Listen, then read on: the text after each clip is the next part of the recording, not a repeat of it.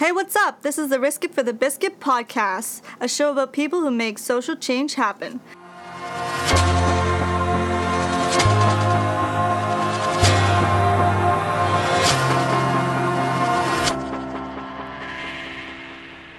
So, today on our podcast, we have Comedy. Comedy, tell the listeners a bit about yourself. So I am a third year communications student. Um, my passion is in PR, um, branding, communications, and now recently political PR and uh, political communications. Hmm. So, you've run two successful campaigns for. Uh, actually, I've run only one successful campaigns, but I campaign, uh, but I've done three since my first year here at Mac. Oh, yeah? How did you first get involved in all this? So my Welcome Week rep, um, John Tambakis, had had noticed that I was like getting more involved. Yeah. Uh, so I, like I was like the first year student who really got into Welcome Week. Like I did all the activities. I was living on residence, so that actually that also made it easier. Um, I was like the froshy like I won an award for something during Welcome Week, and it was just it was intense. Um, and I actually felt like that was the first time I actually felt like belonging. And after Welcome Week finished, that next two weeks I'd still like just felt the intense belonging, and I and I joined like all of these clubs, and I signed up for all of these things, and I was doing a whole bunch of extracurriculars. And my Welcome reps came back, and they would talk to us, and in the weeks after, and see how we were doing. And so John noticed that I was writing for the Sill, and I was writing their like uh, campus news. So just things going on at other people's campuses, not anything important at all. Yeah. And he was like, "Yeah, so I guess you're pretty involved, right?" And I'm like, "I, I guess so. I've been here for like three weeks, sure." Um, and he's like, "Well, you know, I'm I'm running for president, and I want you to be on my team." And I'm like, "Wow, that's that's intense. Like that's crazy. Oh my gosh. yeah, of course I'll be on your team." At that point, I thought it was just gonna be like buttons and like cupcakes, like like in movies. Like, yeah, here, vote for John. Pedro. Vote for Pedro. Like, I literally thought that's what it was gonna be. And then I showed up to the first meeting, and there was like ten of us around a table, and I was like, okay, all right, sure, this is how it's gonna be. This is a pretty small team, but it is what it is. And then a couple weeks later, he's like, so you're gonna lead all of my branding and communications, and I'm like, Ah, first What? year. and so I, I agreed to it because I was like, all right, all right, what do I have to lose here? Like, it's what I'm studying, or it's what I, at least, I hope to study, because in first Yeah. year, like, you don't have your program yet. So, yeah. so I agreed to it, and I did not know what I was agreeing to. I did not know, like, head from tails. Um, I knew we had to make, like, a poster. I knew we had to make a video and a website, and I didn't actually realize that we had to, like, campaign in the student center until, like, a week before. Like, I didn't know that there was a table, and we needed signs, and, you know, we had to pick a color, and it was it was intense. And so that's how I started. And then John referred me to someone else, and then that someone referred me on, and I just got just kept getting referrals. Oh, so it's not like you chose who to back, sort of. It sort of fell into your lap, sort of. The first one fell into my lap. John, Yeah. like that happened out of pure coincidence. Yeah. Um, after my first campaign, people had noticed that like this first year student was putting in a lot of work. I was there every day at seven a.m. in the student center and was the last one to leave at like eight o'clock at night every day for the entire campaign.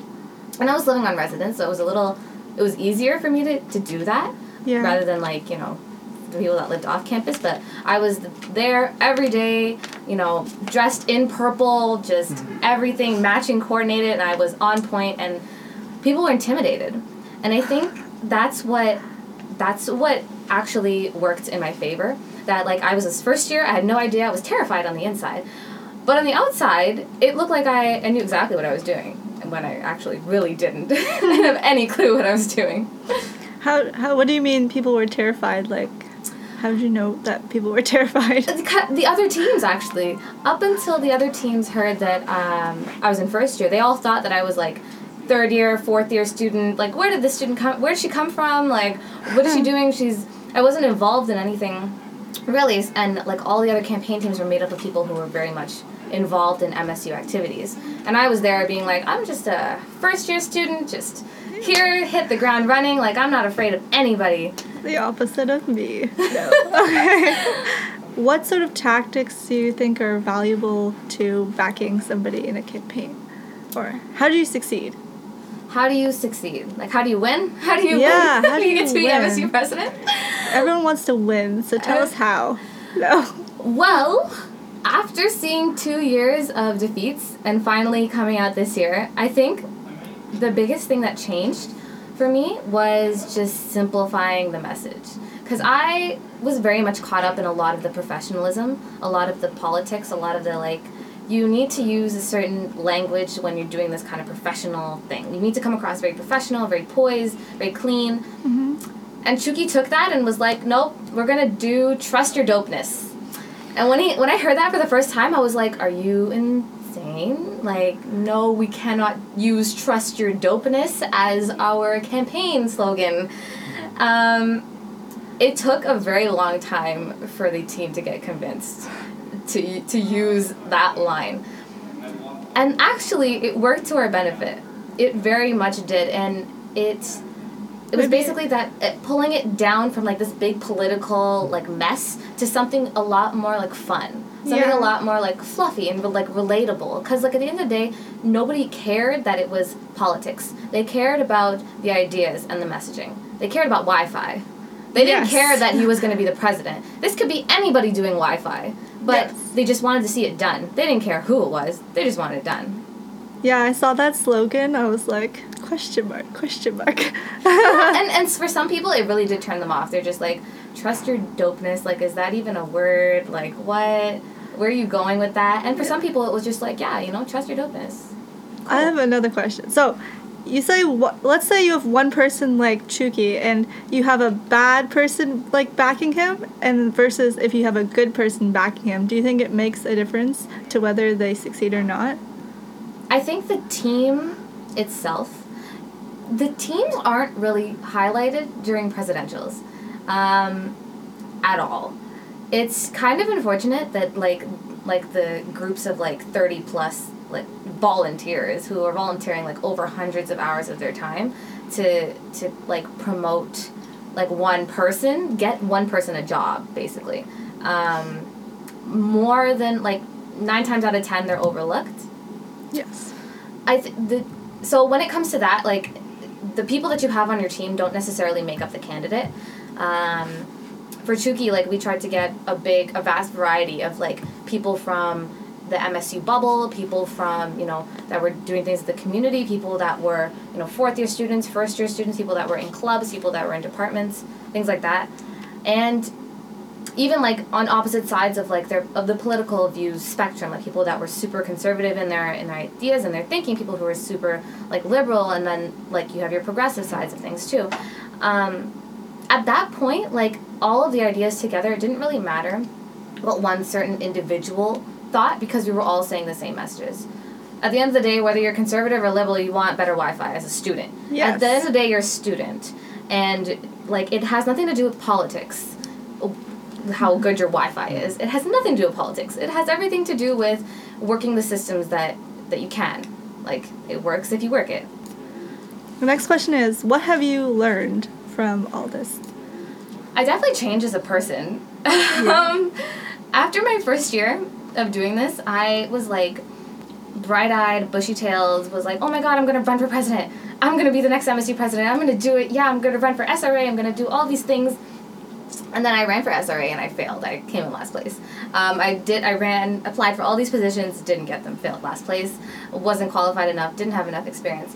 And at the end of my first year, I was like, you know what? I'm gonna do my own thing. I don't need the MSU. I don't want anything to do with the MSU. I know too much information about too many things that I shouldn't know about. Because when you're on a campaign team, you learn a lot about the university that maybe in your first year you probably shouldn't know. You still want to look at the university and be like, oh my god, yeah, it's such a great place, and students have a voice, and we can make change, and all my money is going towards great things. At the end of my first year, I was like, that is not true. That is not Oh. true. Um, lots of things that I thought about the university are not true. so, little disenchanted first year me was a very different person uh, leaving my first year of university. I was very much just jaded. Um, I did not. I did not want to get involved anymore. I did not want to put myself through the stress and the tension of like other people and the competitive nature and the culture of like the bubble and just how much they, they put you between a rock and a hard place when you know making your decisions and being in the limelight. Yeah. So that's So- what I learned. I wish we could like ask you what you learned, but I guess that's not allowed. Uh, not really, no. No. okay. What did you think that people should avoid when running for a candidac- candidacy or something? Mhm. For anybody that is listening to this later on, if they're thinking about running for MSU president, they need to start now. Like, start now. You are already two months behind. Start now. um, it takes a lot of time, a lot of like student power, and a lot of convincing to get people to actually like work for you. Because this is like a, it's a thankless job. It is like you put in hundreds and hundreds of hours to see everything come up to like a win or lose. That's it. That's it. Whether or not you take anything away from the experience is totally like is very much based on the candidate um, that you're representing. Like Chukky, Chukky has very close ties with the Student Success Center, and he made sure that everybody on the team, regardless whether we won or lost, was coming out of that with like um, resume. Um, resume building skills like linkedin profiles was making sure that people were able to you know work on a team effectively. He was really focused on getting us other leadership skills especially for people on the team who had never been on a political campaign team before. Um, he brought us resources like um, the city councilor's office that he works for like he gave us um, canvassing um, canvassing techniques and canvassing training so we actually got quite a bit of like formal training out of this like volunteer position, which is very new. I don't think any other candidate has ever done that for their team before. Will you be backing people in the future, or do you think you're you're done for now? What I want to do and what I think is like it's kind of impossible just because people don't trust others very much. I want to be a resource for like everybody. Like I want to be a resource for all of the campaign teams. And it's hard because, you know, you pledge your allegiance to one color and one color only. Uh, but everybody needs help. It was only last year, this year actually, this campaign period, that they actually published a, uh, a how to booklet on how to run in an election. And, and that booklet was actually passed on to me from like president from years ago, a past president that wrote it. And finally, that information was made public, like all these years later. So if you are like inexperienced and you don't know anything about MSU politics, you have no idea how to run a campaign. You have no idea that you know you need to put together your branding and your slogan. You need to attend these events, come up with your own events, make it more interesting. I very much regret not applying to be the CRO. um, Chief Returning Officer is the position that basically oversees the elections, oversees the elections process That would have been perfect. and the MSU elections department. Um, that is that is one of my regrets. but if I could next year, I'd want to help everybody. I don't know if I would lock down to one person. They would really need to convince me, but that's where I am right now. Do you think it's possible for like an underdog or somebody who doesn't have like a lot of connections to win, or is it mostly a popularity contest, or you need to have tons of connections? I don't think someone that doesn't have a lot of connections can win. And that was actually something Teddy told me.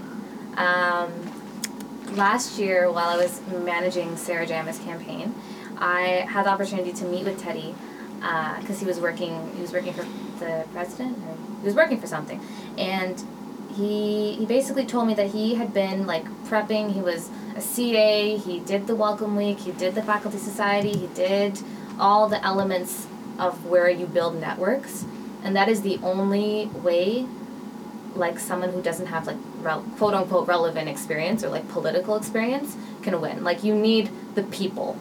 I would agree. I think that's true, which is unfortunate, but Yeah. It's yes, it can be called a popularity contest. Um, I mean, this year we tried to diverge against that by basically placing ideas at the forefront. It's hard though when you have like seven candidates that are all placing themselves at the forefront and not the ideas, and then you have one person who's just putting their idea at the front and being like, this is what I want to sell. I don't want to sell myself. I want to sell my ideas. I want to sell. Mm-hmm. Like this is what I want to do. And then, then that was one of the platform points we ran on is taking the ideas of all the unsuccessful candidates and basically giving them back to the students and being like, which one of these did you want to see? Mm-hmm. Because what happens to all those unsuccessful ideas? They just go into the internet and then they get recycled like four years later. Mm-hmm. So it's all just a matter of branding. Like all of those ideas were probably thought out to some degree at some point around like a table in the student center.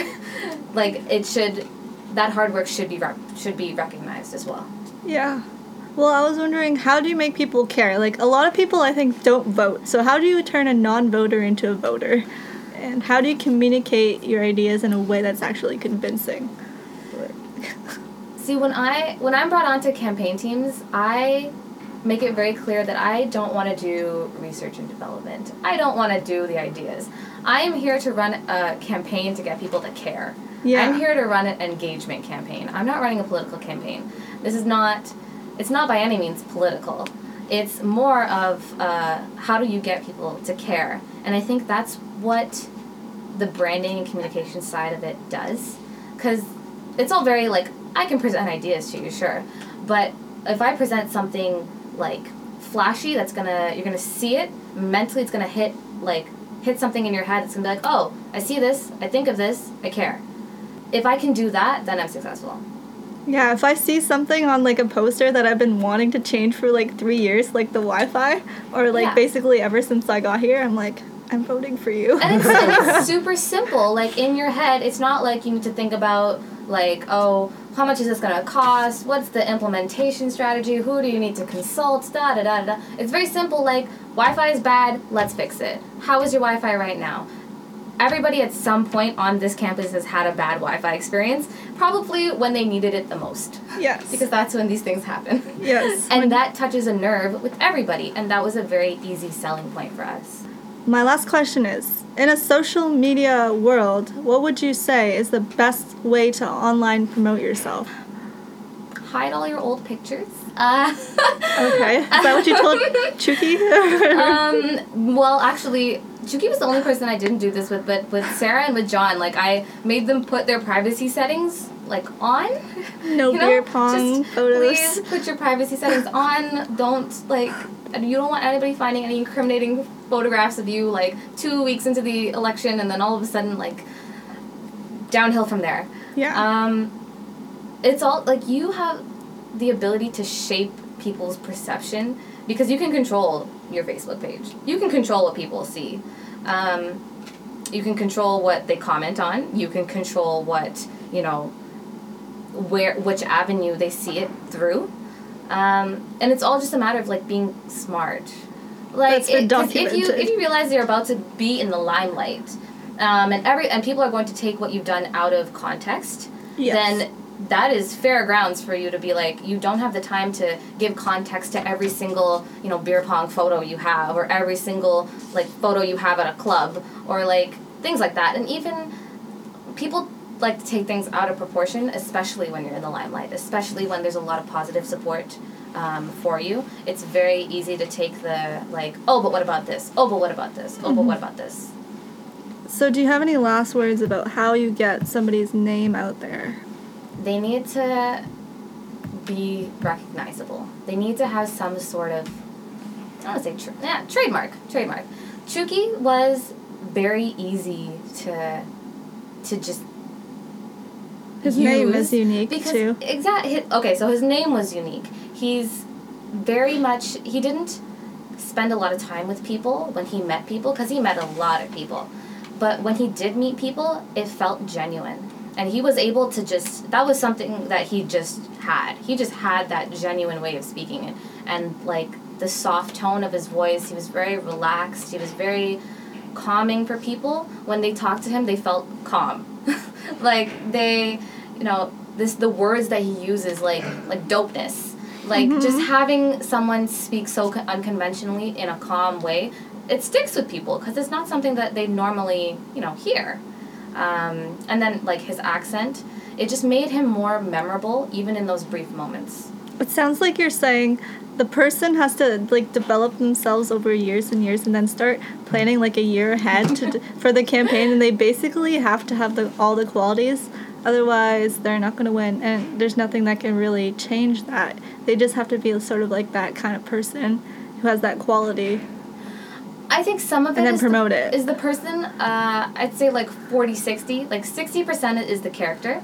And everybody at this university can be their own unique character if, you know, if they are really true to themselves.